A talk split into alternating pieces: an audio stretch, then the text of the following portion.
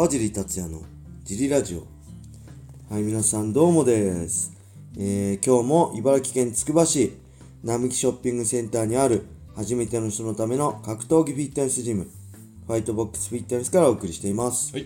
ファイトボックスフィットネスでは茨城県つくば市周辺で格闘技で楽しく運動したい方を募集しています、えー体験もできるのでホームページからお問い合わせをお待ちしています。お願いします。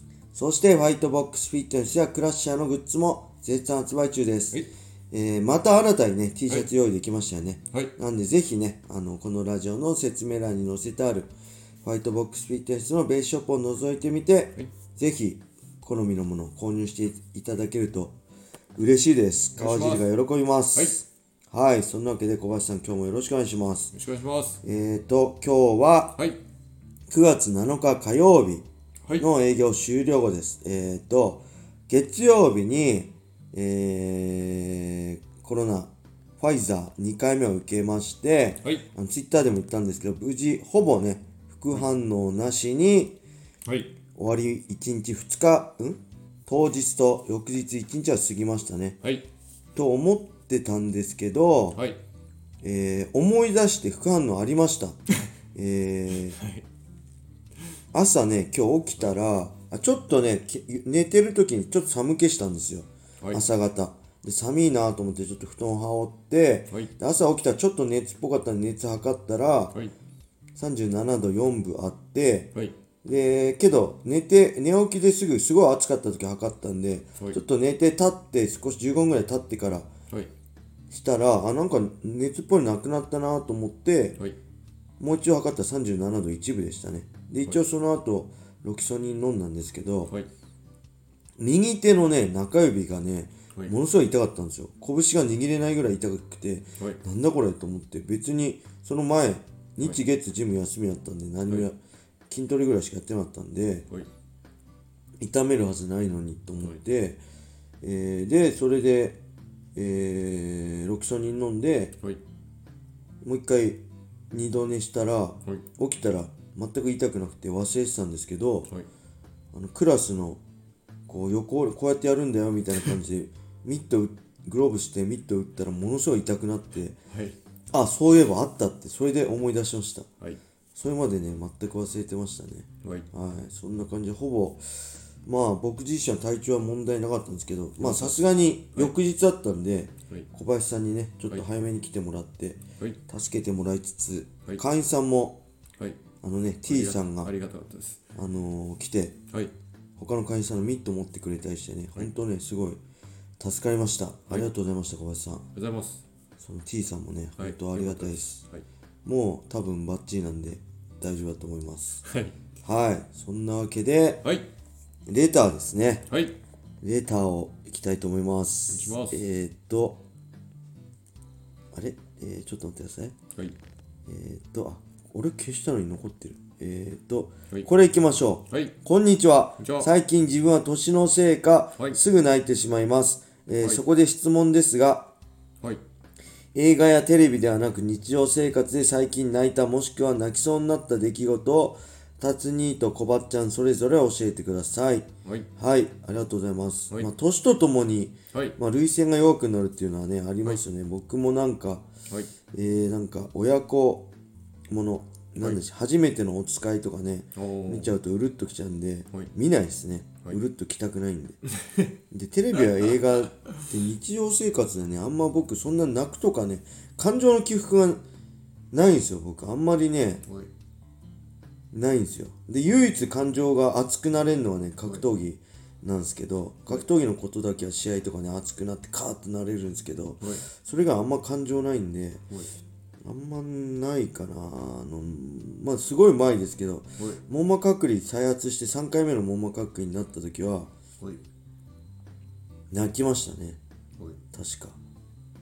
岩瀬さんの前でも泣いたかな。岩瀬さんにもう引退しますって言った時は泣いたよ。うん奥さんの前でも泣きましたね。そのぐらいかな。小林さんなんかありますか？なんか泣くことあったかなな、感動することは結構あるんですけど、感動あなんか、は予想してない人が助けてくれたりして、い。はなんかピンチの時にありがたいなっていうのはあるんですけど、はい。泣かないですね、あんま泣かないですただなんかその脳の機能がどんどん衰えていって、はい。なんか感情のコントロールが効かなくなるんでは涙腺が年を取ると弱くなるいらしいです。弱くなるんだ、はい、ええ。はい。あ感情のコントロールが。そうなんです。そうなんです。あのネジがバカになるみたいな感じですね。ゆるゆるになっちゃうそうですそうです。なああなるほど、ええ。そんな泣かないですよね、まあ、感動することとかね悲しいこととかいっぱいあるけど、泣くまではないかな、あと泣くと、はい整理できるらしいですその人間の考え。あリセット？はいリセットがかかりやすくなるえらしい。えまあその泣いてもっと深くこう悲しくなっちゃう人もいるんですけど。ははい。いなるほいろどんなタイプの方がいるそうです。なるほど。はい。だそうです、はい。えー、ありがとうございます。出ます。じゃあもう一ついきましょう。はい。えー、あ川尻さん小林さんこんにちは。都内カルプディエムの会員です。おおいつも楽しいトーク聞かせていただいてありがとうございますありがとうございます僕は噛みまくる時の川地さんのトークがものすごく好きです。癒されます。さて、川地さんはよくアウトドアブランドのアパレルを着てらっしゃるそうですがはい、アウトドアの趣味とかもあったりしますか？おー、えー僕は釣りが好きで、小海川や利根川、木戸川などに出没してます。これからもみんなを笑顔にしてくれるラジオを楽しみにしてます。はい気温も下がってまいりましたので、はいお体ご自愛ください。はい。ありがとうございます。あ嬉しいですね。石川さん経由ではい聞いてくれてるんですかね。ありがとうございます。噛まないですもんねああ、噛まないですね。僕めちゃくちゃ噛みまくるんで、あのーはい、滑舌悪いんですよね。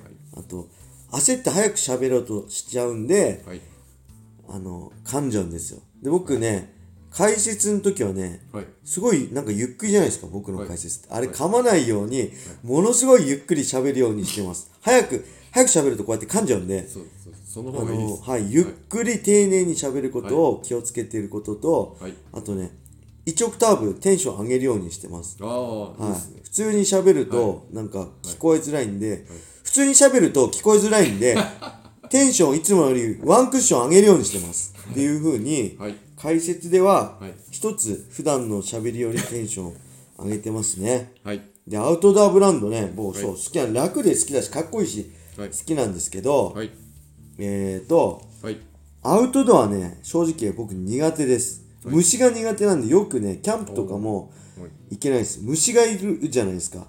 はいテントの中に虫が来るじゃないですか。いや、来ます。来ないですいや、来ます。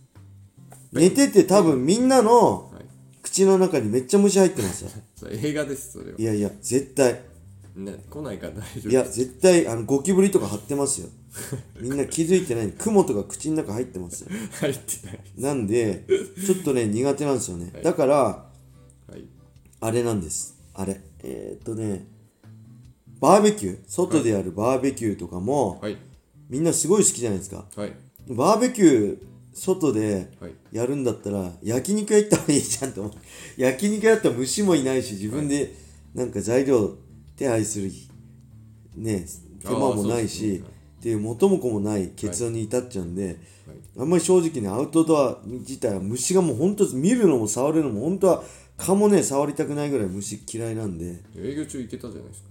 あ、営業中、そそう、営業中は虫、みんなが嫌がる前に、それは営業中だから、みんなが嫌がる前に早く殺さなきゃと思ってできるんですけど、はい素の時はもう触りたくないです。それはもう別ですね。それとこれとは別だよっていう感じで。はい。なんでね、あんまりはいないかな。ただ、うちの近所ね、はい小野川っていう川があって、はいそこはね、なんかすごい釣りスポットらしくて、稲見の干拓ってまあそこ行ってる人は分かるんですけど干拓があるんですよ田んぼばっかの。はい。そこ周りが川小野川で、はい。そこはねほんと他県ナンバーの車とかもものすごい来てね、釣りスポットで。まあ釣りもやそれでやっぱね流行ってるんですよ。同級友達とかも釣り好きなのがいて、やったことあるんですけど、はい。全く我慢できなかったです。あの待ってる間が暇すぎて、はい。あのーね、すぐ飽きました、もう釣りもね向いてないんでね、はいあんまりアウトドア好きじゃないかな。今日ちょうど会員さんがねはい。なんで一人キャンプ？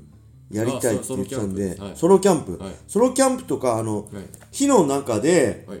あの、はい。みんなで火を焚いて真中でソファーに座ってコーヒーとかお酒を飲んで喋るのはすごいいいと思うんですけど、はい。まあ、トイレとシャワーと寝るとこは室内がいいですね。グランピングですそういうのあるんですか？ありますあります。そう。外でキャンプの気分だけ味わって、はい。寝るときは中、ご飯と寝るときとシャワーとかトイレは中でやるっていう。グランピングです。グランピあグランピングはやりたいです、僕は、はい。だそうです。グランピングっていうやつらしいです。ね外で泊まるのは絶対無理ですね、あのーなんでグランピングやります。はい。いやわかんないです。ソロキャンプけどちょっとやってみてです。だからグランピングのソロキャンプもあるんですか？グ一人でって面白そうですよね。施設がものすごいこう豪華な感じになっちゃうんで。ああなるほど。で外でやりつつ泊まるとこはそこで泊まれると。あいいですね。ああ露天風呂もあって最高ですね。あそういうのはいいですね。はい。泊まるのは室内綺麗なところなっていう。虫が入ってこないところに寝たいですね、そんなに入ってきません。い、い。や絶対テントはみんなあれですからね。口の中に虫めっちゃ入ってますからね。ってきません。寝てる間に、だってあんなのチャック閉めてるだけだから下はだって雑草じゃないですか。あそこいっぱいあれとかいます。トカゲとかバッタとか。敷くんですよもう一枚。あそうなんですか、はい。敷いてもぞもぞしないの？